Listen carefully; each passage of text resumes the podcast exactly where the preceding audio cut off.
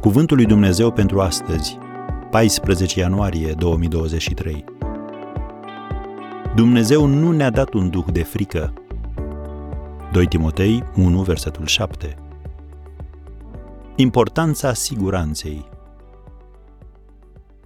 Temelia unui bun leadership este siguranța.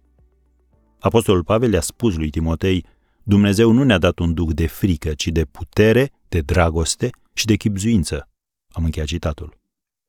Tu trebuie să știi cu certitudine că Dumnezeu te-a chemat, te-a echipat și ți-a garantat biruința în numele Lui. Și trebuie să ai în minte lucrul acesta atunci când oamenilor nu le mai place de tine, când fondurile scad, când morala se scufundă și când ceilalți te resping. Dacă te simți nesigur, în cele din urmă teama te va face să-ți sabotezi propriul leadership. Liderii încrezători văd ceea ce este, dar își păstrează viziunea a ceea ce poate fi. Rare ori se mulțumesc să lase lucrurile așa cum sunt.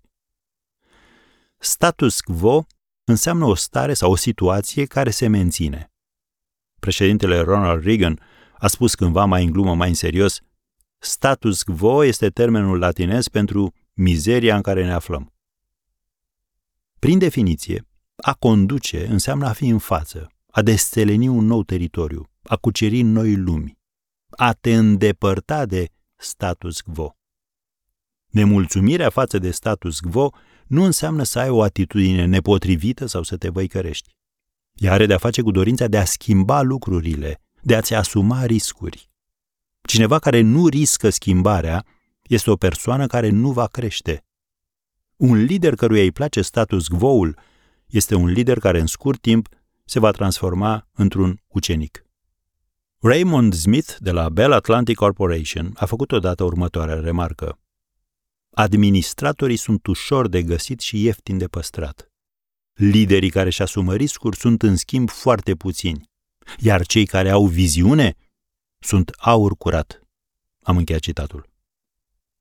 Mulți se simt mai confortabil să se confrunte cu vechile probleme, decât să facă tot ce pot să găsească soluții noi.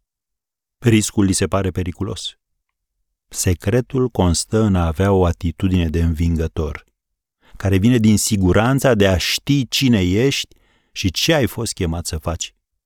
Gândește-te la asta astăzi.